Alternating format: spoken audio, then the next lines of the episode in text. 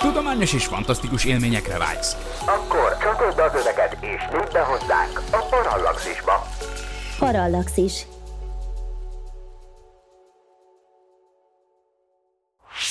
A Parallaxis Podcast és blog együttműködő partnere a planetology.hu bolygótudományi portál. Figyelem! A műsorban spoilerek bukkanhatnak fel. 12 éven aluliak számára nem ajánlott. Az MD Média bemutatja.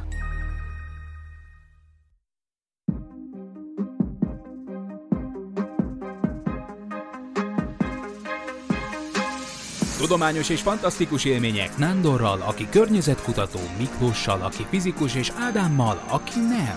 Ez itt a Parallaxis, az MD Media tudományos és fantasztikus podcastjének különleges kiadása.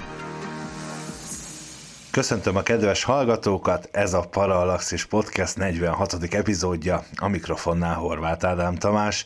Hamarosan Avi Leib, a Harvard Egyetem csillagászati tanszékének legendás vezetője lesz a vendégünk a műsorban, ám előtte sok-sok szeretettel köszöntöm beszélgető társaimat, Rezsavek Nándit és Vince Miklós. Sziasztok! Sziasztok! Sziasztok!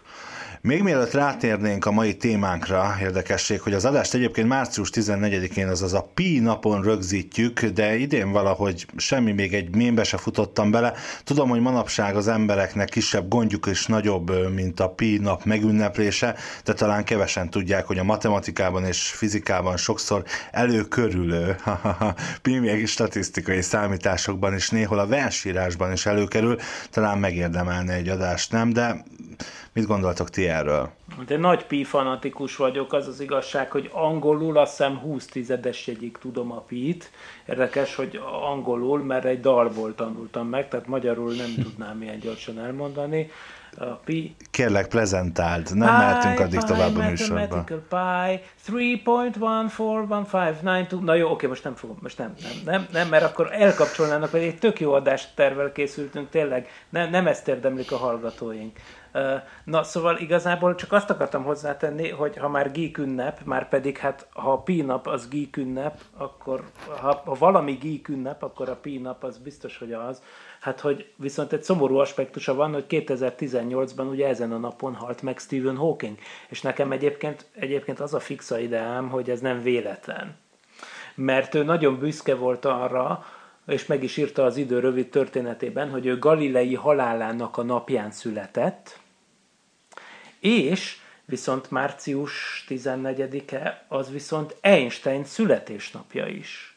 Tehát akkor lehet, hogy ő úgy gondolta, hogy ez egy szép konstrukció, hogy akkor ő Galilei halálának a napján született, és Einstein születésnapján halt meg.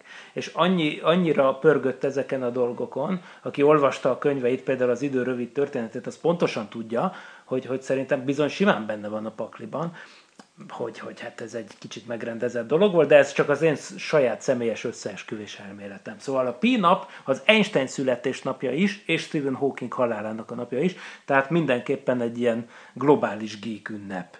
Hát szinkronicitás legalábbis, az biztos. A kettő, úgyhogy érdekes. Én belefutottam, ugye reggel talán még nem, de napközben elkezdtek jönni a mémek is, jobbak, rosszabbak, úgyhogy én azt mondom, ennek lehet, hogy érdemes lenne valóban egy adást szentelni a későbbiek során. Megnéztem egyébként jövőre, sajnos nem március 14-ére esik az adás, de majd átgondoljuk, de forduljunk rá. Szerintem azt mondod, hogy jövőre nem március 14-ére esik a pi nap, de nem. Jó, oké, okay. komolyság. Igen.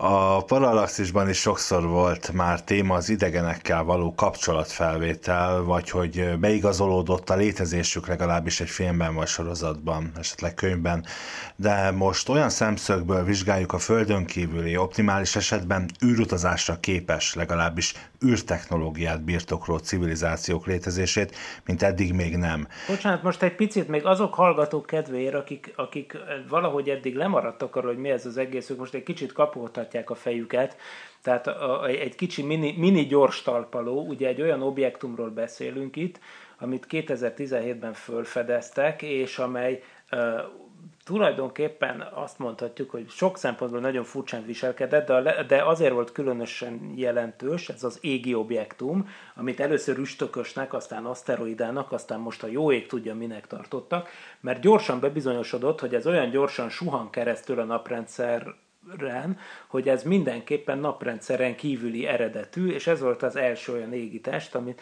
a naprendszeren, amiről bizonyos, meg bebizonyosodott, hogy a naprendszeren kívülről jött, és a föld, földi távcsövekkel meg tudták figyelni, és hát az emlegetett Avi Leib, akinek ugye most magyarul is megjelent a könyve, mert hogy ő nem csak tudományos cikkeket, hanem egy, egy ismeretterjesztő könyvet is írt most a témában, ami persze a média keresztüzébe került rögtön, Szóval hát ugye ő, ő, ő annak az egyik nagy, hogy mondjam, apostola vagy profétája, hogy hát ezt a furcsa viselkedést, ezt talán azzal magyarázhatjuk meg, hogy ez egy mesterséges eredetű objektum.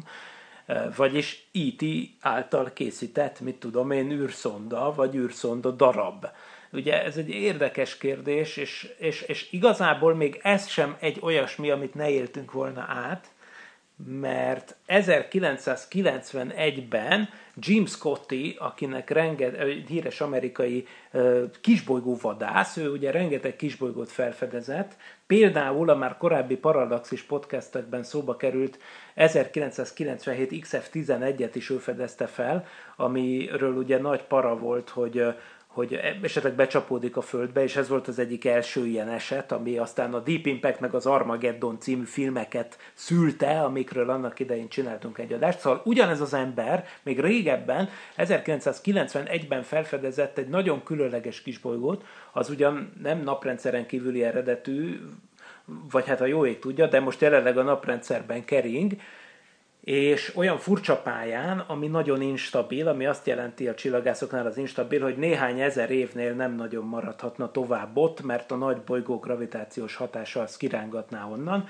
és ez egy olyan pálya, ami nagyon földközeli pálya, mondjuk mit tudom én, azt hiszem, hogy 10-20 vagy valahány évenként nagyon közel kerül a Földhöz, aztán meg eltávolodik, és nagyon szabályosan és gyorsan forog ez az égitest. Természetesen az első dolog, amire gondoltak a csillagászok annak idején, hogy ez egy űreszköz, tehát mondjuk egy rakéta gyorsító fokozat vagy ilyesmi, de aztán kiderült, hogy a nyilvántartások alapján semmi ilyesmit nem lehet kimutatni, és akkor már annak idején, ugye 91-92 környékén felmerült, hogy ez bizony egy földön kívüliek által készített űrszonda a naprendszerben, ami kifejezetten olyan pályán kering, hogy néhány évente megközelítse a földünket, hogy megfigyeljen minket és aztán Jim Scottival leveleztem néhány évvel ezelőtt, amikor újra a föld közelébe került ez a, ez a kisbolygó, és távcsővel újra meg lehetett figyelni, de felbontani nem lehetett, az a baj, hogy nem lehetett látni, hogy milyen alakú a kisbolygó, mert annyira nem jött közel, csak annyit, hogy hello, még létezik, és itt van. Egyetlen egy fénypont. Szóval, szóval azt mondta, hogy hát annak idején ugye nagyon furcsának tűnt, de azóta már sok földközeli kisbolygót felfedeztek ebben a mérettartományban, ebben a 10-100 méteres mérettartományban, tehát ezek kicsi dolgok, és most már az 1991 végé egyáltalán nem is tűnik annyira furcsának, tehát megtanultuk azóta, hogy ezek az objektumok ilyenek, és léteznek egyszerűbb és valószerűbb magyarázatok, mint hogy ezek földön kívüli űrszondák. Tehát lehet, hogy most is valami ilyesmivel állunk szemben. Azt hiszem, hogy mindenképpen sokat hozzátett ez az objektum, amiről ma ugye sok szó lesz, bármi legyen is ez, ahhoz, hogy az emberek újra elkezdtek erről beszélni. Én azt hiszem, ez mindenképpen egy üdvözlendő dolog. Nem tudom, Nándi, te mit gondolsz erről?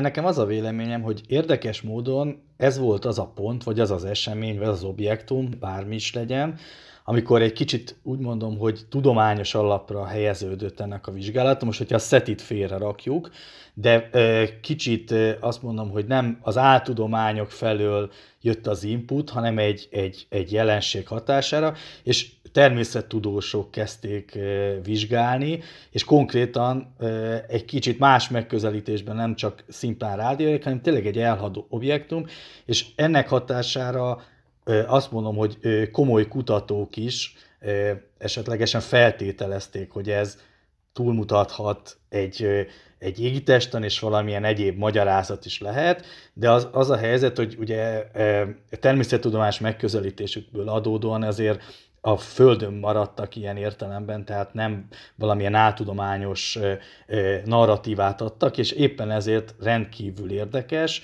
Nekem személyes véleményem egy természetes égitesnek tartom, ugyanakkor viszont akceptálok minden véleményt, meg azt mondom, hogy hogy környezetkutatóként is mondhatom, hogy nyilvánvaló, hogy ez egy érdekes tudományos vita is, és nyilván publikációk sora lesz, további kutatások lesznek, meglátjuk a végeredményt, jó lenne, bárcsak az lenne, valamilyen idegen civilizáció küldötte. Én nem hiszem, de, de legalább kialakult egy értelmes vita is ezen a szakterületen, és nem csak a, az idétlenség, meg valamilyen ugye szokásos, butaságú fómagazin szintű diskurzus. Ö, igen, ez biztos, meg egyébként ugye azt akarom meg csak mondani, hogy azért annyira nem volt teljesen új, és egyébként Molnár László, ugye csillagász ö, ismerősöm, a, aki egy, egy, egy jó, nagyon olvasott Kubit, Kubitre írt egy nagyon jó cikket, pont az Oumuamua kapcsán arról, hogy azok az állítások, amik a mesterséges eredettel kapcsolatban megfogalmazódnak, azok bizonyos szempontból ugye nagyon hasonlítanak olyan állításokra, amik már, amik már elhangzottak, tehát a társadalmi szempontból gondoljunk arra azokra a, a bejelentésekre, például, hogy más nem mondjak, ami gyerekkorunknak szerintem egy meghatározó élménye volt, amikor, amikor 1996-ban talán ti is emlékeztek, hogy nem, nem, nem is egy tudományos csoport, hanem maga Bill Clinton egy sajtótájékoztató jelentette be a Fehérházban, hogy egy Marsról származó bazal meteoritban életnyomokat találtak. Ugye ez, ez, ez már egy olyan alkal, ugye az azóta sincs cáfolva, de hát ugye folyamatosak a tudományos viták, tehát ez nem, nem volt egy annyira egyértelmű bizonyíték, mert egy nagyon nehéz és összetett kérdésről van szó.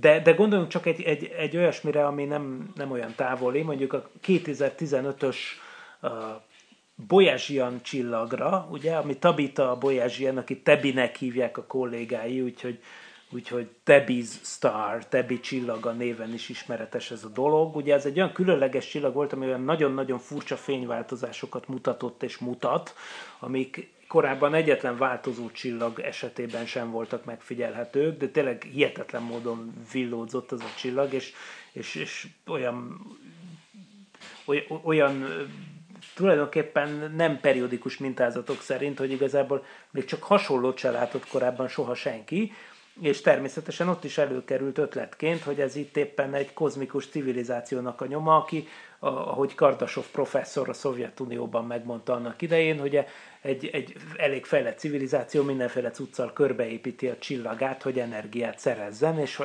ha egy ilyesmit épülne egy másik csillag körül, az kb. pont így nézne ki és akkor ez is futott annak idején egy kört, hogy akkor lehet, hogy itt egy úgynevezett Dyson szférát látunk, ugye ezt így hívták, mert Freeman Dyson is ír, írt erről, hogy ha így néznek ki az, amikor egy civilizáció lecsapolja a csillaga energiáját, ha már elég fejlett, és hát ugye végül ott is az van, hogy most úgy néz ki, hogy azok mindenféle furcsán elrendeződött porfelhők de azért a, a, a, ez, erre a hullámvasútra a közvéleményt azt már jó néhányszor felültették a történelemben az elmúlt évtizedekben, hogy nagyon komoly emberek, nem az UFO magazinban, hanem rendes, tisztességes kutatók, akik a nevüket, címüket, telefonszámukat, hitelességüket adták a témához, előjöttek ilyen témákkal, és általában az derült ki, hogy, hogy nem, itt, itt most nem az IT-ről van szó, vagy nem tudjuk,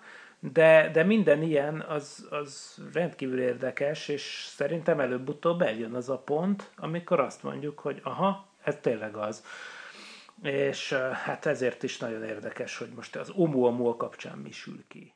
Hát igen, ezt a, ezt a kubitos cikket én is elolvastam, és azt kell mondjam, egy nagyon-nagyon jó összefoglalója, és tényleg végigment az elmúlt évtizedeken, és nekem ugye ez a meteoritos téma volt olyan, ami, ami ugye így közel áll így a saját kutatásainkhoz is, és valóban ott volt, úgy mondom, hogy talán a legnagyobb, hogy mondjam, Mennyország és Pokok, és ugye maga az amerikai elnök jelenti be, és utána azt mondom, hogy nyilvánvaló, hogy kijelenteni soha nem lehet, hogy igen vagy nem, de lényegében ez lekerült a, a napirendről, úgyhogy előtte tényleg azt mondom, hogy a legmagasabb szinten, tehát mondjuk nem is egy, egy vezető tudományos labban jelent meg, hanem a Fehérházban hangzott el. Tehát nagyon-nagyon észnél kell lenni minden ilyen bejelentésnél, és azt mondom, itt az Oumuamua esetében ugye még tetézi azt, hogy azt mondom, hogy egy, egy különleges egy különleges fontosságú tudományos kérdés is van, ráadásul olyan, ami a közvéleményt különösen érdekli. Tehát azt mondom, ezért ilyen, ilyen kiélezett, sőt azt mondom, van még egy izgalma, amellett, hogy most ugye azon gondolkodunk, hogy ugye idegen vagy nem, de maga, hogyha természettudományos oldalról közelítünk, önmagában az a tény is, hogy ez egy másik naprendszerből érkezik, ez is önmagában egy érdekesség, volt ilyen, tehát nem, tehát nem sok ilyen, de önmagában, hogyha ez egy természetes objektum, és úgy közelítünk hozzá, akkor is egy különleges tudományos esemény. Tehát éppen ezért ugye ez megint előkerült az omomó, egy kicsit lejött így a napirendre, és utána megint Ávi Leib hozta vissza egy kicsit egy szünet után, de ebből látszik, hogy ez rendkívül fontos, és nagyon-nagyon jó, hogy így hogy így előkerül nálunk is, és foglalkozunk ezzel, és azt mondom, hogy nyilván ez nem az első eset, meg nem a második eset, lesz még erre példa, ez szerintem még számtalanszor elő fog itt nálunk is kerülni a jövőben. Engem ettől függetlenül azért az érdekelne, hogy mi van, ha mégis idegen. Hát abszolút, és ugye a science fiction irodalmat is nagyon nagyon érdekli ez a téma, és nem véletlen mondtad Nándi te egyszer, hogy ezt az Oumuamua-t például, amit ugye egy Hawaii nevet kapott, ezt Rámának kellett volna szerinted elnevezni.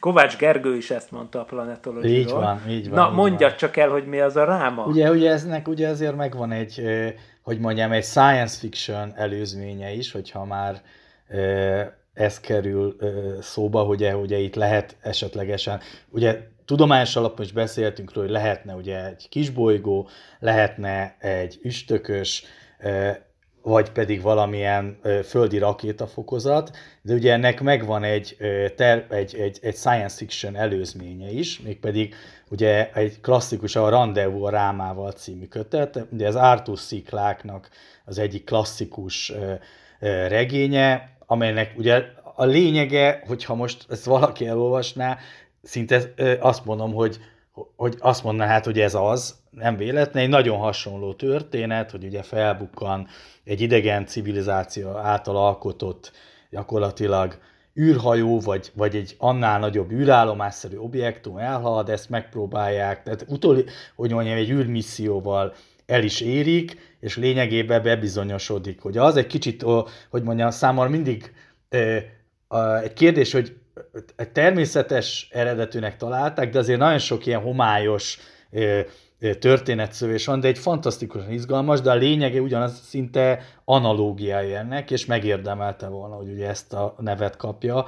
Arról nem is beszél, ezt még ki is tudtuk volna mondani ezzel a szegény Oumuamua-val. Én megmondom őszintén, én most ide föl is írtam magamnak annak vagy attól függetlenül, ugye ezzel én foglalkoztam nagyon sokat, de próbálom elkerülni. Nyilván vagytok ti is így pár ilyen szakifejezésre, ez ami kimondhatatlan, és a végén az ember még ilyen hájokovács-szerűen valami hozzá nem értőnek tűnik, hogyha nem úgy ejti ki, ezért azért a ráma jobb lett volna, lássuk be. Jó, de azzal egyben is. sugalták volna ugye ezt a, ezt a Igen, talán lehet, nem hogy lehet, lehet, lehet, lehet, és akkor azt mondom, hogy hogy a, lehet, hogy az UFO magazinba is akkor címlapra kerül. És az, az... Másodszor mondod ki, másodszor mondod ki az UFO magazint, most, most fizet, fizet nekünk az UFO magazin, de, de egyébként meg komolyan, tehát hogy valamiféle mérce, és ha mérce, akkor negatív vagy pozitív mérce. Nem, néha tök jó cikkeket is megjelentetnek. Te ír, írtál Ma... ilyen, ilyen levelet, nem Miklós régen? Az jó, 11 éves koromban. Na, hát látod, a 11 éves Miklósnak érted, Igen, ott de volt. például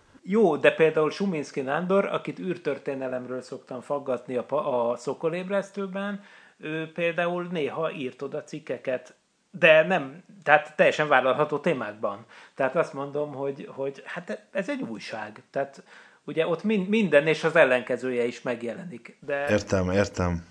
Hát nem tudom, hogy a fika vagy a reklám jobb, de hát, hát oké, igen, rendben. én úgy mondom, ezt én nagyon kicsit úgy mondom, hogy nem konkrétan egy lapra gondolok, hanem egy kicsit így a, erre az általános, az mondom a sajtónak erre a részére, lehet, hogy nem szerencsés, meg egy kicsit ilyen kirekesztő, de úgy mondom, hogy, hogy nyilván van egy, ugye beszéltünk egy szaksajtóról, ami most a tudományos értelemben, vagy azt mondom, szakmai kiadványok egy, egy ismeretterjesztő, meg nyilván van, ami, ami talán kevésbé, arra kell vigyázni, tehát mi azt mondom, hogy legalább a, a, a középen megmaradjunk nyilván, ugye egy ismeretterjesztés a cél, és ott azért próbáljunk a, a, a tényekhez ragaszkodni, és úgy mondom, hogy, hogy az a megközelítés, amit a paralaxisban van számomra ilyen szempontból szimpatikus, és én mindig félek, ha nagyon átmegy valami, már ilyen átudományba hajló, és valóban, hogyha amit visszatérve még a témám, hogyha ráma, ez, ez meg lehet, hogy egy alapot adott volna, attól függetlenül viszont hogy azért megérdemelte volna az objektum, meg ez tényleg olyan hasonlóság. Igen, meg, meg egyébként tényleg, tehát hogyha képzelj el egy újság címlapot, és most direkt nevesítsük az újságot, de most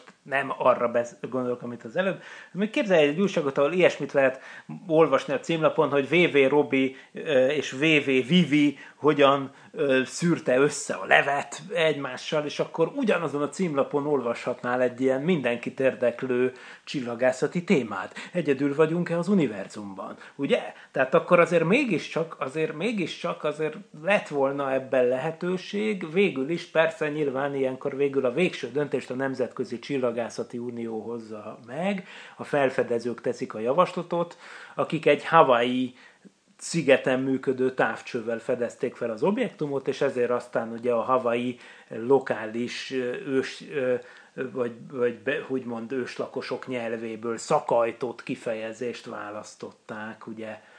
E, mostanában egyébként egyre több a számunkra e, európai kultúrkörben szocializálódottak számára kimondhatatlanabb nevű kisbolygók és Kuiper objektumok neve, de szerintem végülis ez egy üdvözlendő tendencia, mert hát azért tanuljunk már mi is a mások kultúrájáról valamit. Tehát azért mégse lehet, jó, értem, hogy a ráma is már önmagában egy, egy indiai valami, de, de tényleg azért, azért én, én végül is örültem, hogy meg kellett tanulnom azt, hogy omua mua, mert most már legalább tudok egy szót a havai nyelven, mennyire menő.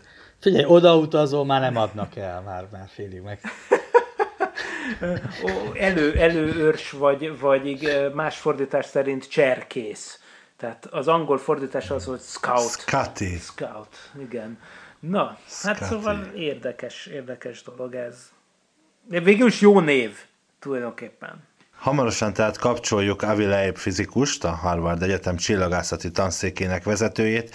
A beszélgetés eredeti nyelven magyar felirattal a Parallaxis YouTube csatornáján tekinthető meg. Mi most itt a podcastben Holnándor tolmácsolásában hallhatjuk majd magyar nyelven a professzor szavait, és ha jól tudom, már be is kapcsolódott az adásba vendégünk, így van, Ádám, már itt is van a Skype vonal túlsó végén professzor Avi Leib a Harvard Egyetemről, Kedves professzor Leib, nagyon szépen köszönöm, hogy elfogadta a meghívásunkat erre a beszélgetésre, és igazán elképesztően izgatottak vagyunk, hogy online itt van velünk a ma esti adásban. És tényleg óriási megtiszteltetés, hogy itt üdvözölhetjük a Parallaxisban. Sok-sok egyéb titulosom mellett a New York Times bestseller listáján, ugye? Igaz? Szóval a New York Times bestseller listáján élen álló földön kívüli című könyv szerzője, amely már elérhető magyar fordításban is, az Agave gondozásában, és ehhez online is hozzájuthattok, hiszen persze mostanság a korlátozások miatt a könyvesboltok ugye zárva vannak, de még így is beszerezhető ez a könyv. Valóban lenyűgöző ez a mű, de hát enyhén szólva is némi, némileg provokatív, hiszen nem kevesebbet állít, mint hogy ez a bizonyos, nevezzük talán objektumnak, melyet 2017-ben fedeztek fel, az Oumuamua egy valódi csillagközi hírvívő lehet, egy mesterséges eredetű égitest. Ön erre a következtetésre jutott, de kérem először is emlékeztesse a hallgatóinkat a gondolatmenete főbb lépéseire, amelyek ehhez az eléggé radikális következtetéshez vezettek. Először is köszönöm a meghívást. Nagy öröm számomra, és remélem, hogy egyszer a járványt követően meglátogathatom Magyarországot. Úgy hallottam, gyönyörű. Ami az objektumot illeti, 2017-ben fedezték fel, és ez volt az első olyan objektum, melyet a Föld közelében észleltek, és bebizonyosodott, hogy naprendszeren kívüli eredetű. Az Omauma nevet adták neki a felfedezői, mely cserkészt, felderítőt jelent Hawaii nyelven. Ez a tárgy sok szempontból szokatlanul festett. A csillagászok először azt gondolták, hogy talán egy üstökös, de nem alakult ki körülötte csóva, se gázból, se porból, ahogy pedig az üstökösöknél szokás. Aztán az általa visszavert napfény időbeli változásaiból arra következtettek, hogy ez a legnagyobb valószínűség szerint valamiféle palacsinta alakú, lapos, nagyon furcsa geometriával bír, legalább tízszer hosszabbnak tűnt az égen, mint amilyen vastagnak, ahogy sodródott majd a mozgás egy olyan extra tolóerőre engedett következtetni a nap gravitációs hatásán kívül, mely erőhatás a naptól mért távolság négyzetével fordított arányban csökkent egy nagyon szép, egyértelmű módon. És mindennek a magyarázatához az elpárolgó anyag kiáramlásából eredő rakétahatás nem elégséges. Tehát valami titokzatos módon egy plusz löketet adott az objektumnak. Én csak egyetlen lehetőségre tudtam gondolni, egy fényvitorla pontosan így viselkedne. És valóban, 2020. szeptemberében egy újabb objektumot fedeztek fel ugyanazzal a távcsővel, mely a nap körül kering a Földéhez nagyon közeli pályán, és a csillagászok arra következtettek, hogy ez a tárgy, melyet 2020 SU-nak neveztek el, valójában földi, mesterséges eredetű, és valóban kiderült, hogy egy 1966-ban indított rakétafokozatról van szó. Itt is azt tapasztalták, hogy egy extra tolás volt mérhető a nappal ellentétes irány felé, de nem láttunk üstökös csóvát. Ebben az esetben tudjuk, hogy az objektumnak nagyon vékony falai vannak, és üreges is. Így a napfény visszaverődése adta az extra lökést. És persze tudjuk, hogy mesterséges eredetű, mi készítettük. A nagy kérdés az, hogy akkor ki készítette az omaumát. Valóban, de ugye ön is megemlítette ezt a palacsita alakot, vagy ilyesmit, ám ez természetesen ugye csupán a legegyszerűbb lehetőség, mert feltételezi, hogy például az égitest fényvisszaverő képessége egyenletes, de persze az is lehet, hogy valami olyasmi, mint például a Saturnus Japetus nevű holdja, ugye, amelynek ismert, hogy van egy nagyon világos és egy nagyon sötét színű oldala. Ezzel csak arra szeretnék rámutatni a hallgatóinknak, hogy ez esetben rendkívül nehéz bármit is mondani, mert mindaz, amit látunk, csupán egyetlen fénypont, egy pixel. Valóban nem lehetett felbontani a képét. Az egyetlen dolog, amit megfigyelhettünk, egy fénypont, változó fényerővel. Ez az objektum visszatükrözte tehát a napfényt, és mindeközben a forgása során tízszeres fényességváltozást mutatott, ami nagyon extrém, hiszen a tipikus aszteroidáknál általában ez a fényerőváltozás nagyjából kétszeres. Vagyis ekkora fényesség ingadozás akkor fordulhat elő, ha az objektum nagyon vékony, és egy napvitorla pedig akkor lehet hatékony, ha a vastagsága kevesebb, mint egy milliméter, és ez elvezetett arra a következtetésre, hogy ez egyfajta fényvitorla lehet, már pedig a természetben nem jönnek létre fényvitorlák, így aztán arra a következtetésre jutottam, hogy ez talán mesterséges eredetű lehet. És ahogy korábban utalt rá, a legjobb mód arra, hogy ezt eldöntsük, az volna, ha le tudnánk fényképezni. Vagyis legközelebb, amikor látunk egy ennyire furcsa objektumot, mint ez, már pedig ennek meg kell kell történnie a következő néhány évben, hiszen a Pánsztárs távcső csupán néhány éve fülkészi az eget, és már is megtalálta ezt az objektumot. Vagyis nagyon valószínű, hogy újra és újra találunk majd ilyen égitesteket, amikor kimegyek a konyhába és ott találok egy hangyát, akkor arra következtetek, hogy minden bizonyal sokkal többen vannak. Ugyanígy, ha egyszer találunk még egy objektumot, ami ennyire furcsának tűnik, és nem olyan, mint egy üstökös vagy egy kisbolygó, akkor oda repíthetünk egy kamerát a közelébe, hogy készítsen egy közeli felvételt róla. És egy kép többet mond ezer szónál. Az én esetemben egy kép többet mond 66 ezer szónál, ugyanis ennyi van a könyvemben. Így igaz, és persze nem is meglepő, hogy ez az ötlet éppen öntől származik, hiszen tagja annak a Breakthrough Starshot vállalkozásnak, a Tudományos Bizottságának is, ha nem tévedek, amely pontosan ezt a célt tűzte ki, vagyis apró fényvitorlásokat küldene valamelyik közeli csillag felé. És persze erről azonnal eszembe jut az is, hogy ha bár bízunk abban, hogy a jövőben is láthatunk majd hasonló objektumokat, de mit gondol, mennyire lenne lehetséges a Breakthrough Starshot rendszert használni arra, hogy ezt a konkrét objektumot elkapjuk. Teljes mértékben. Ha már akkor rendelkezésünkre állt volna ez a technológia, akkor ez pont ideális cél lett volna a számára, hiszen a Breakthrough Starshot program űreszközei fel lennének szerelve egy kamerával, navigációs és kommunikációs eszközökkel. A cél pedig az, hogy ezek a mikroszondák elérjék a félsebesség töredékét, 10-20 százalékát. Az Omauma pedig a félsebesség tízezred részével halad csupán, vagyis egy század százalékával, vagyis ezt nagyon egyszerűen utol lehetett volna érni ezzel a technikával. Ugyanakkor a jelenleg létező hagyományos rakéták alig ha tudtak volna a nyomába érni. I- igen, igen, persze ez világos, hogy ha meg lett volna a technológiánk, akkor elkaphattuk volna. A kérdés a arra vonatkozik inkább, hogy létezik-e arra terv, hogy a jövőben ezt a konkrét Oumuamua-t esetleg elérjék. Értem. Hát ez az objektum jelenleg már nagyjából milliószor halványabb, mint amikor a Föld közelében járt, és ennek következtében lehetetlen követni távcsövekkel, és nem is ismerjük eléggé pontosan a pályáját ahhoz, hogy utána küldhessünk valamit.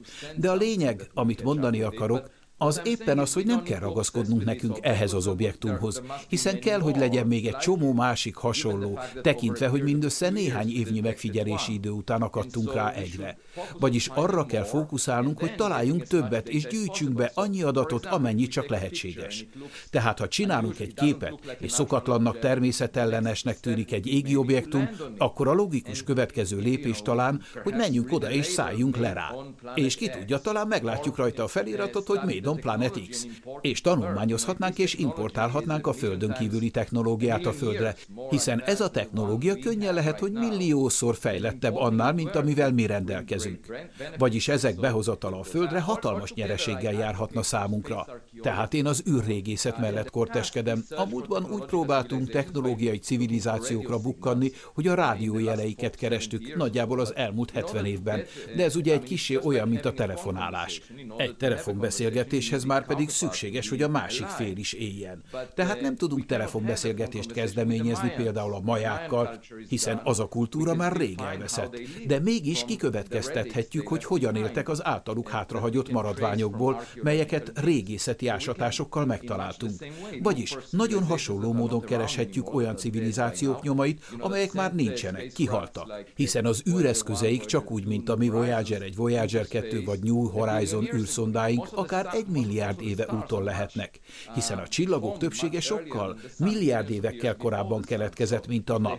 Vagyis ha ezeknél kialakult egy a miénkhez hasonló technológiai civilizáció, a maradványaik ott kell, hogy legyenek az űrben. Mi pedig kereshetjük ezeket csak úgy, mint ahogy műanyag palackokat keresünk a tengerparton. Előbb-utóbb előbukkan egy műanyag palack, ami arra utal, hogy volt ott egy civilizáció. Világos, tehát akkor egyetérte azzal, vagyis mit gondol arról, hogy lehetséges, hogy a Fermi paradoxon feloldása talán éppen az lehet, hogy a civilizációk azért nem találkoznak, mert törvényszerűen rövid élettartamúak. Mit gondol erről? Ezt tárgyalom is a könyvemben. Ez az úgynevezett nagy szűrő, és valóban ez egy nagyon is valószerűnek tűnő lehetőség, tekintve, hogy mi magunk sem vigyázunk a bolygónkra kellőképpen, és olyan technológiákat fejlesztünk, amelyek a vesztünket jelenthetik. Egy másik lehetőség pedig az, hogy egyszerűen csak nem vagyunk eléggé érdekesek ahhoz, hogy meglátogassanak minket. Tudja, amikor megismerkedtem a feleségemmel, volt egy csomó barátnője, akik csak várták, várták az elbűvölő herceget fehér lovon, hogy megkérje a kezüket, de az csak nem jött. Szóval miért is kellene úgy éreznünk, hogy figyelmet érdemlünk, hogy megtiszteljenek minket egy látogatással? Tudja, nem hinném, hogy eléggé intelligensek volnánk ehhez. Eléggé önhit dolog a részünkről azt hinni, hogy mi csak ülünk és várjuk, hogy valaki erre járjon. Magunkat elnézve valószínűleg eléggé átlagosak vagyunk. Tudja, vagyis a mi hozzánk hasonló dolgok talán meglehetősen gyakoriak, vagy gyakoriak voltak a múltban, hiszen a naptípusú csillagok felének van földméretű kísérője nagyjából megfelelő távolságra, ahogy azt a Kepler űrtávcsőnek köszönhetően tudhatjuk. Vagyis nem csak, hogy nem vagyunk az univerzum középpontjában, ahogy azt Arisztotelész hirdette, hanem a környezetünk, a napföldrendszer sem különleges, semmilyen szempontból szempontból. Így tehát, ha biztosítottak a hasonló körülmények, megeshet, hogy az hasonló eredményre vezetne más csillagok környezetében is. Tehát, kozmikus szempontból lehetséges, hogy olyanok vagyunk, mint egy hangya a járdán. Az ember tudja, hogy rengeteg hangya szaladgál odakint, és séta közben nem figyelünk oda minden hangyára. Szóval miért figyelne föl ránk bárki is? Tudja, ha belenézünk a hírekbe, azt látjuk, hogy nem tűnünk különösképpen intelligensnek, szörnyű dolgokat művelünk.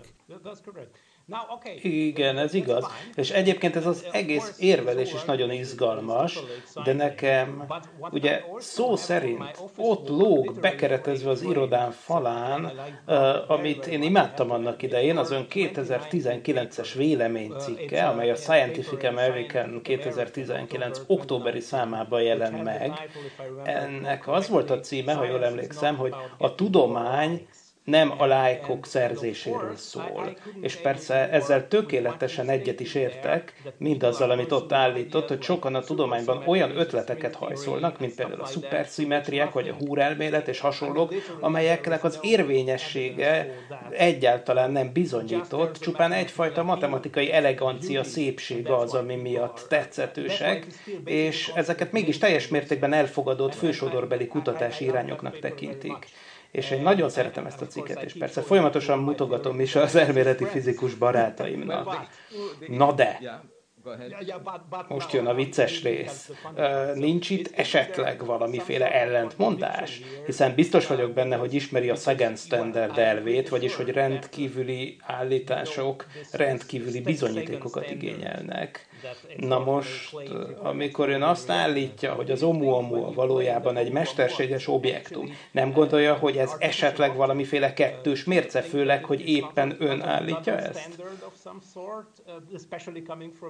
Ezt, ezt, ezt magyarázza meg. Nem, egyáltalán nem. Ugyanis én éppen a többi bizonyíték érdekében érvelek, mert úgy nem jutunk soha bizonyítékhoz, ha az emberek azt hajtogatják, hogy ezek mindig csak sziklák, nem pedig idegenek. Mutassatok nekem rendkívüli bizonyítékot. A lényeg, hogy nem követelhetsz rendkívüli bizonyítékot anélkül, hogy biztosítanád az anyagi és erkölcsi támogatást. Tudja, az nem járja, hogy egyfelől nevetségessé teszik a témát, ignorálják, félresöprik és nem finanszírozzák. Amúgy a sötét anyag kutatása például ezerszer akkora támogatást kap, mint ez a technológiai nyomkeresés. Vagyis a támogatás nélkül nyilvánvalóan nem kaphatod meg a rendkívüli bizonyítékokat. Mert hát ez olyan, mint letaposni a füvet, majd bejelenteni, hogy nézd, csak itt nem nő fű. De a mondani való ennél tágabb. Azt hiszem tudja, hogy a tudományt a bizonyítékok kell, hogy vezéreljék, és nekünk az a dolgunk, hogy olyan sokat gyűjtsünk, amennyit csak lehet. Persze az rendben van, ha a képzelőerőnket használjuk, de azokon az említett másik tudományterületeken úgy zajlik elméleti munka, hogy nem is nagyon van a kutatókban pszichológiai igény a kísérlet igazolására, és ez már évtizedek óta megy, és ez teljes mértékben elfogadott dolog, és ez éppen azért kényelmes sok fizikusnak, mert így nem kell vásárra vinniük a bőrüket, úgymond. A gyerekek miközben megpróbálják megismerni a körülöttük lévő világot, ők szó szerint a saját bőrükön tapasztalják meg a világot. Folyamatosan horzsolásokat szereznek, de a fizika arról szól, hogy olyan jóslatokat tegyünk, amelyeket meg lehet cáfolni, és kísérletileg ellenőrizni. És én adok itt egy ellenőrizhető jóslatot, hogy az Omaumához hasonló objektumok esetleg mesterséges eredetűek, és ezt ellenőrizhetjük azzal, hogy fényképeket készítünk a jövőben a hasonlóan furcsának tűnő objektumokról. Úgy vélem, ennél nem lehet gyakorlatilag hozzáállást elképzelni, így tehát én valójában éppen a Sagan Standard mellett állok ki.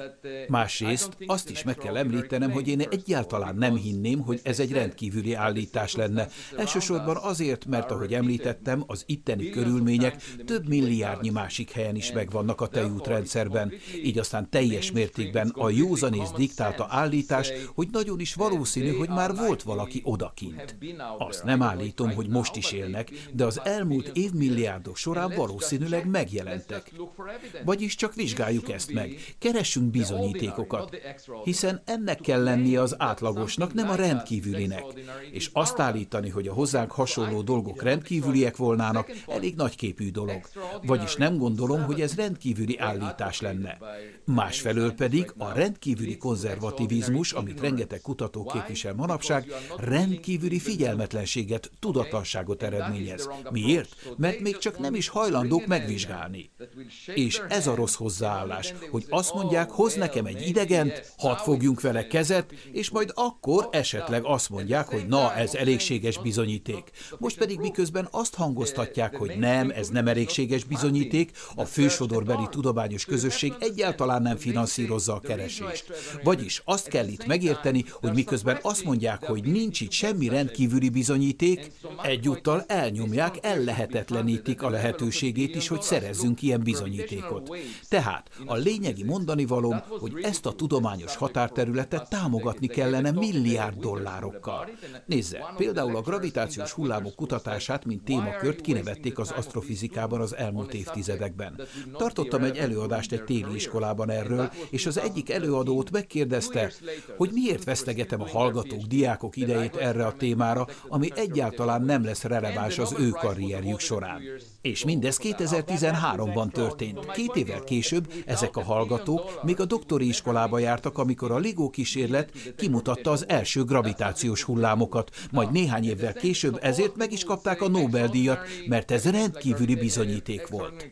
Az állításom viszont, hogy egy milliárd dollár nélkül sohasem értük volna el ezt az érzékenységet, hogy gravitációs hullámokat észlelhessünk.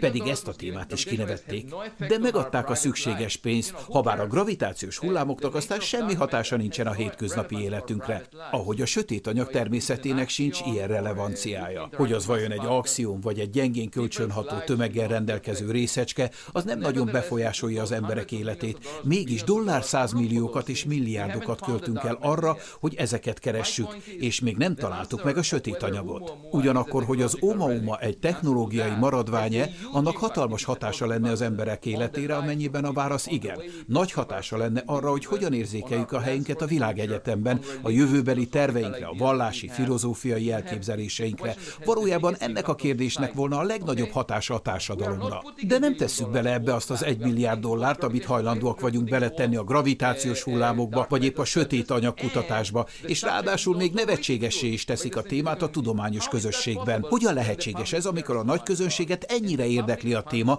és éppen az ő adójukból működik a tudomány? Vagyis itt most ez az egészségtelen helyzet állt elő, hogy egy a nagy közönséget nagyon érdeklő témát félresöpör a tudományos közösség, amely mindeközben olyasmiket finanszíroz, amik egyáltalán nem érdekesek a közvélemény számára.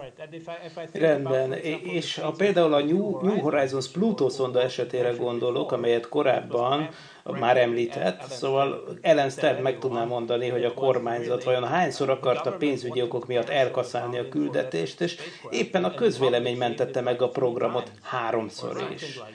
vagy valahogy így. Tehát valóban azt hiszem, hogy most már értem az ön mestertervét.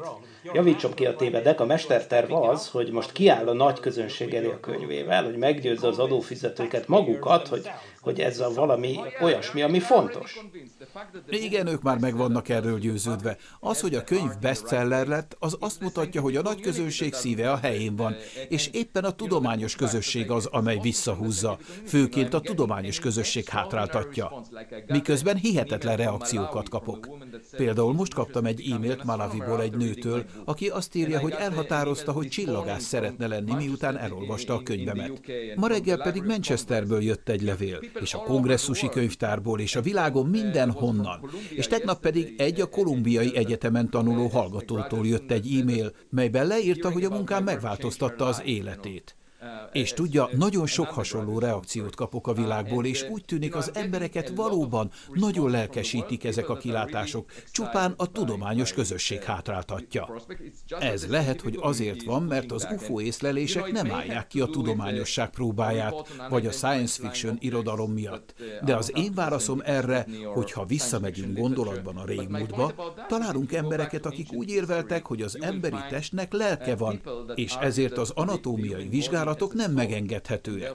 Képzeljük csak el, ha a tudósok azt mondták volna, az emberi test egy ellentmondásos témakör. Vannak, akik azt állítják, hogy lelke van, mások meg azt, hogy nincs, de ezt nem vitathatjuk meg, hiszen ellentmondásos téma, mi pedig meg akarjuk őrizni a tekintélyünket. Ha nem kezdtek volna el az emberi testtel foglalkozni a téma ellentmondásossága miatt, akkor nem létezne modern orvostudomány. A tudománynak kötelessége megvizsgálni olyan kérdéseket, amelyek érdeklik a nagy közönséget, és amelyeket a tudományos módszer tisztázhat. És most egyértelműen megvannak már a megfelelő eszközeink, hogy foglalkozzunk azzal a kérdéssel, hogy léteznek-e odakint technikai civilizációk, Megvannak az ehhez szükséges távcsöveink, csak el kell döntenünk, hogy belevágunk. Rendben, azt hiszem, hogy ez rendkívül izgalmas, és persze most már sokkal jobban értem az ön motivációit, mint korábban. Tehát, ha jól értem, ön sem állítja konkrétan azt, hogy az Oumuamua egy földön kívüli mesterséges tárgy, hanem csak annyit mond, hogy kérem, kérem emberek, legalább vegyük ezt a lehetőséget komolyan, legalább csak annyira, mint amennyire például a szuperszimetriát, vagy a húrelméletet és hasonlókat.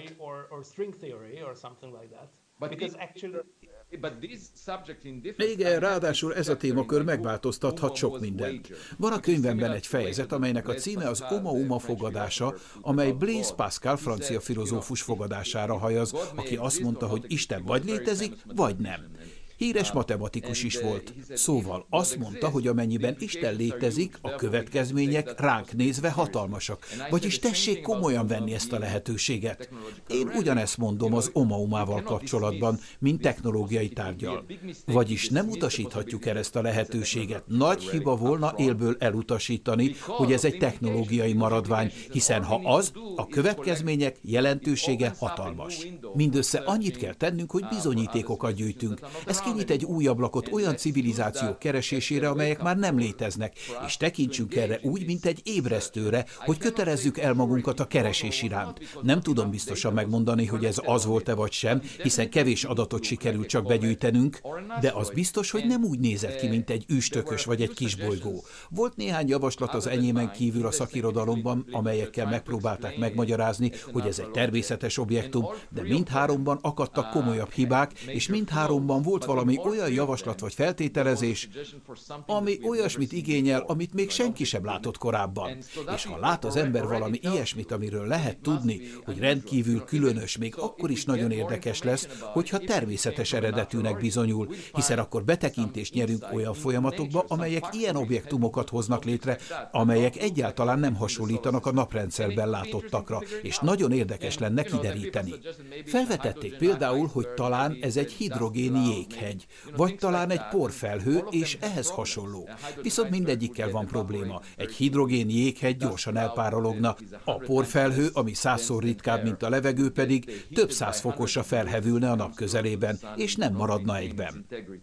Volt még egy javaslat, hogy ez esetleg egy darabja szilánkja egy nagyobb égitesnek, amelyet az árapály erői szétszakítottak, amikor az objektum elrepült egy csillag közelében. Ezzel viszont az a baj, hogy ilyenkor többnyire hosszúkás, nem pedig lapos darabok keletkeznek. Vagyis mind három javaslatban van valami olyasmi, amit még senki sem látott, és mindegyikben van valami komolyabb hiba is. Így azt mondom, hogy ha ezek a lehetőségek vannak az asztalon, akkor a mesterséges eredet egy teljesen észszerű hipotézis, amit figyelembe kell vennünk, és minél több adatot kell gyűjtenünk a hasonlóan kinéző objektumokról. Úgy van, de nagyon köszönöm, és, és persze, kedves hallgatók, menjetek és vegyétek meg Avileip professzor Földön kívüli című könyvét, önnek pedig professzor, köszönjük szépen az idejét, valóban nagy élmény volt ez a beszélgetés. Köszönöm. Én pedig köszönöm a Leva Audio-nak a segítséget, és hogy elkészítették Nandi szinkron sávját. A biztonság kedvéért még egyszer elmondom, hogy a beszélgetés angolul, magyarul feliratozva is megtekinthető a Parallaxis YouTube csatornáján. Ha nem találjátok a Parallaxis YouTube csatornáját, akkor látogassatok el a parallaxis.emtv.hu oldalra, és ott biztos, hogy mindent meg fogtok találni.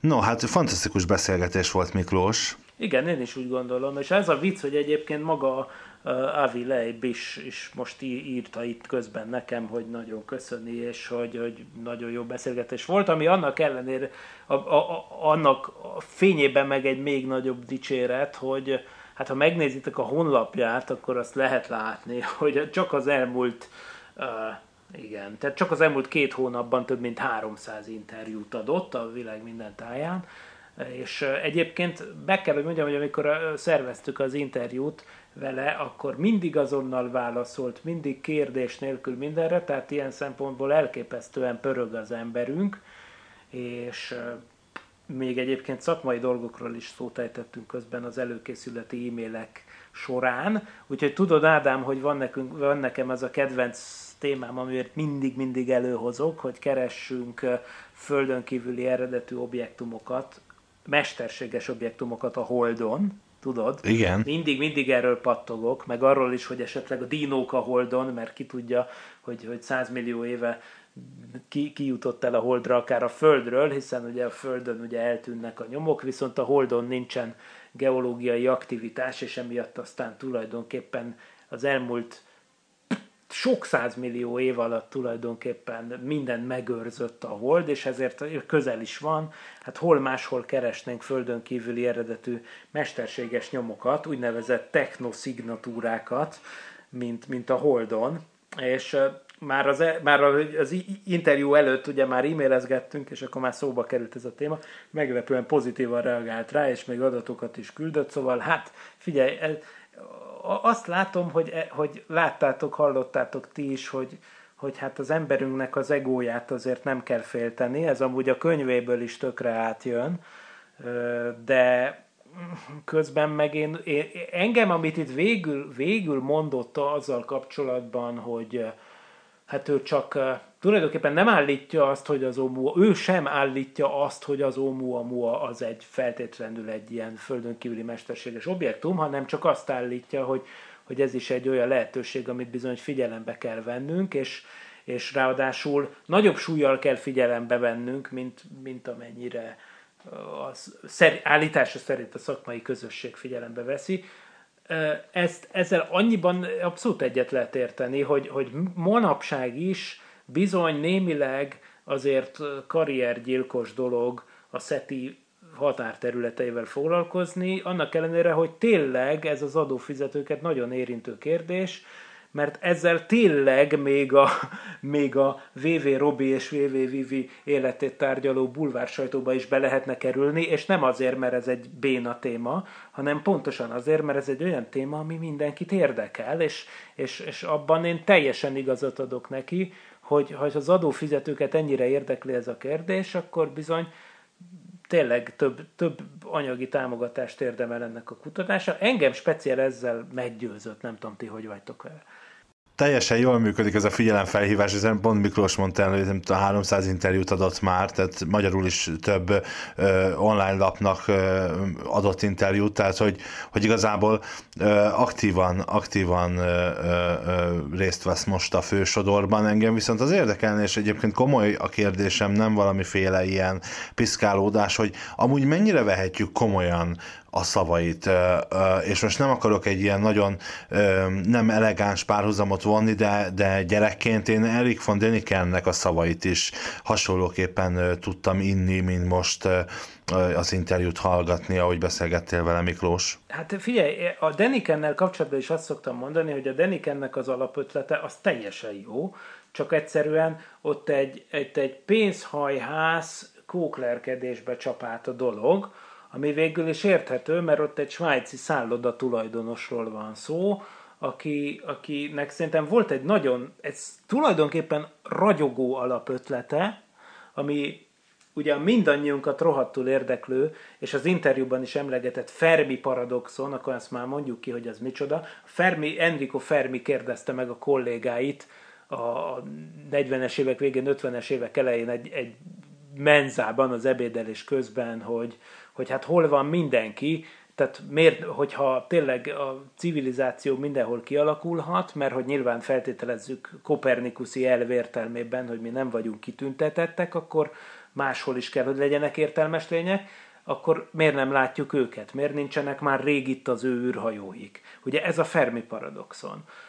És hát Erik von Deniken ugye annak idején azt mondta, hogy figyelj, tegyük fel, hogy itt voltak. Most ha itt lettek volna ezek évezredekkel ezelőtt, akkor nyilván az, abból az időszakból származó forrásokban nem azt szerepelne leírásban, hogy és akkor leszállt egy űrhajó és kiszálltak belőle, nem. Az szerepelne, hogy leszállt egy tüzes szekér az égből és kiszálltak belőle az Istenek. Tehát, hogy, hogy, hogy a, maga az alapötlet szerintem tulajdonképpen tudományos szempontból is teljes mértékben elfogadható, és, és azt mondani, hogy hát vizsgáljuk meg ezt az a minden fantasztikuma ellenére szerintem egy, egy józan paraszt észre teljesen védhető hozzáállás. Az, hogy az Erik von Deniken a eladandó példányszám reményében megferdítette a tényeket, eltorzította a dolgokat, nem vizsgálta meg rendesen, bekamuzott dolgokat, az, ugye, az, az egy másik kérdés, az ugye nem szép, és, és sajnos emiatt aztán nagyon sokat ártotta az ügynek, amit itt most ugye hallhattuk, hogy, hogy Avi Leib is megfogalmazott, hogy ugye nevetségessé tette ezzel a dolgokat, ezzel végül is többet ártott, mint használ, de maga az alapötlet az nem hülyeség, és itt is azt mondom, hogy az alapötlet az nem hülyeség, viszont az ő állításait, az Avi Leib állításait, amiket mond, azokat azért tudományosan, tehát nem lehet egy lapon említeni. Hát ezek megalapozott állítások, nyilván nem perdöntő állítások, de, de azzal, amit mond az objektum gyorsulásával kapcsolatban, tehát az az állítá, azzal az állításával is én egyet tudok érteni, most közben megnézegettem itt, itt mindeközben a cikkeket, meg már a készülés során is, hogy, a, hogy az egyéb magyarázatok sem okék.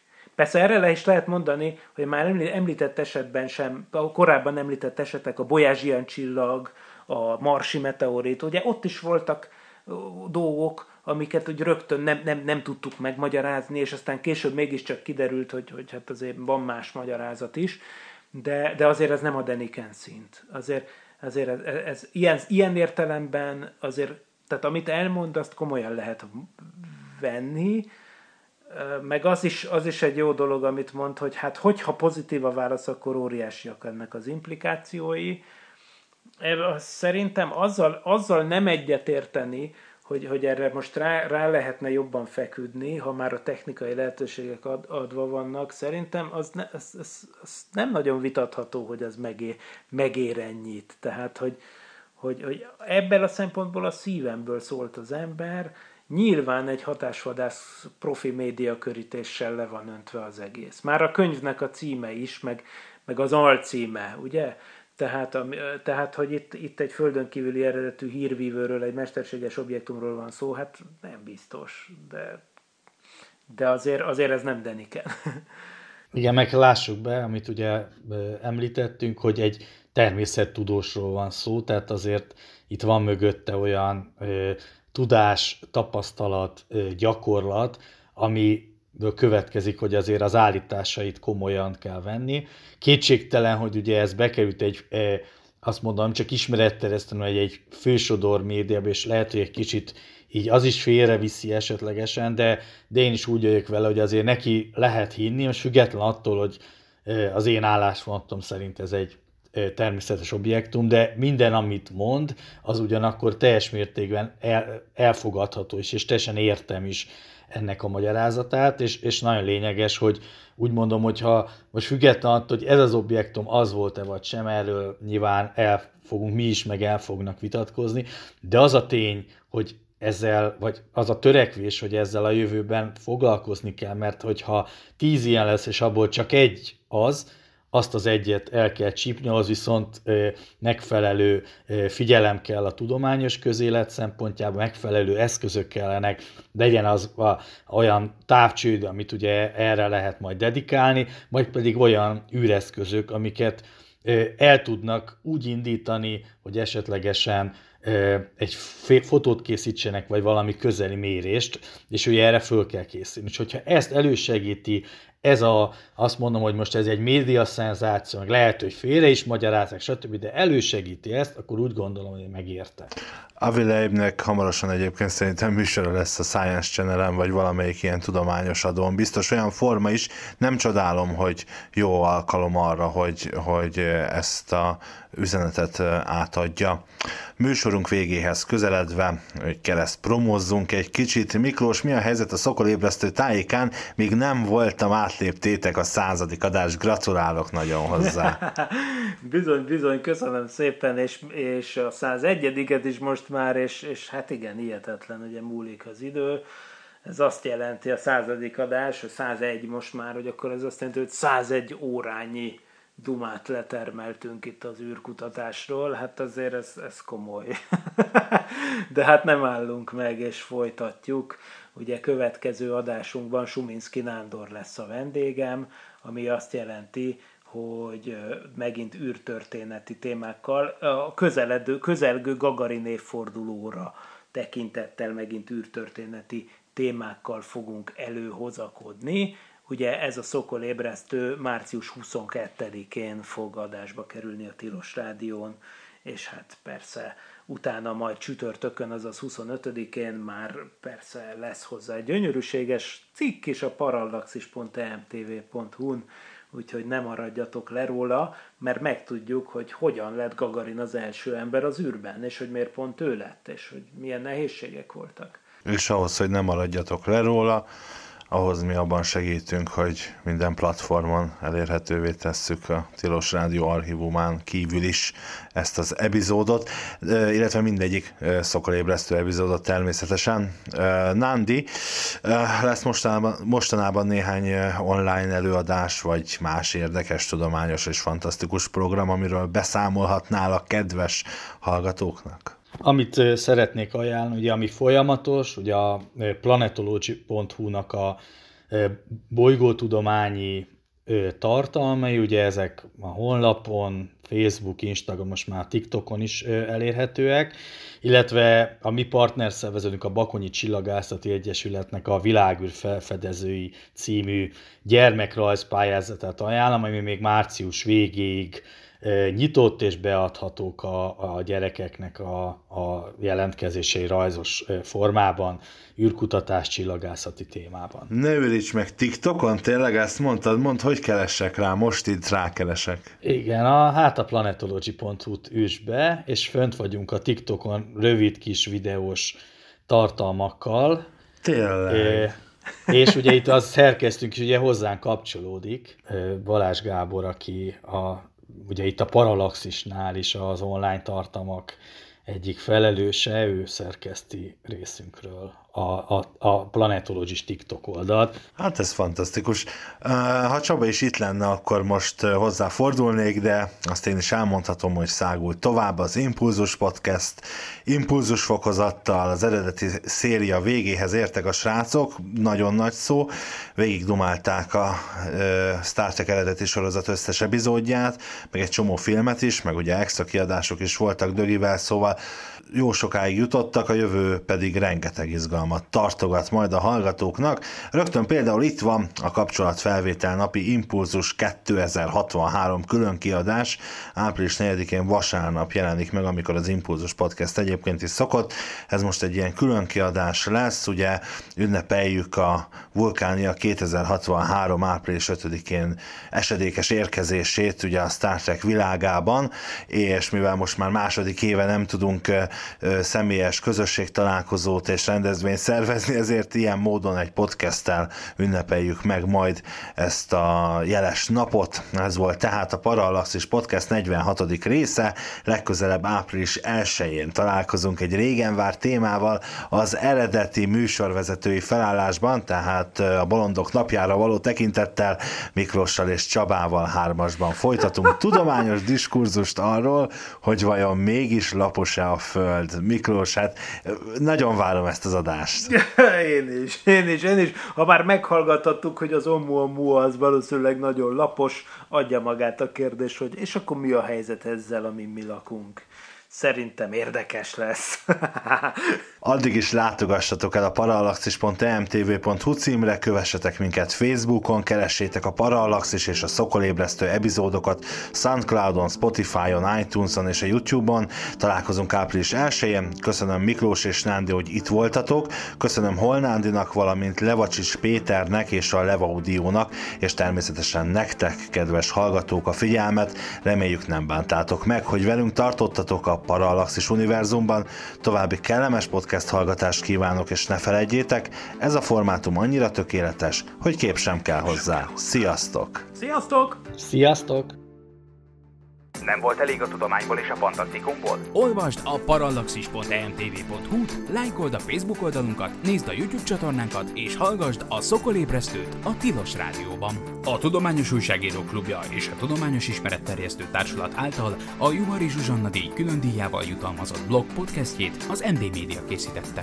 Kreatív producer Horváth Ádám Tamás. Hamarosan jön a következő rész. Jelenlegi működésünk fenntartásához és fejlődéséhez most a te segítségedre is szükségünk van. Ha szívesen olvasol, nézel és hallgatsz minket, arra kérünk, hogy támogasd a Tudományos Újságírók Klubja és a Tudományos Ismeretterjesztő Társulat által 2019-ben a Juhari Zsuzsanna díj külön díjával jutalmazott Parallaxis csapatát. Kattints a donate.mtv.hu oldalra, és adományoddal segítsd a tudományos és fantasztikus ismeretterjesztést, hogy közösen eljussunk oda, ahová még senki nem merészkedett. Köszönjük! donate.emtv.hu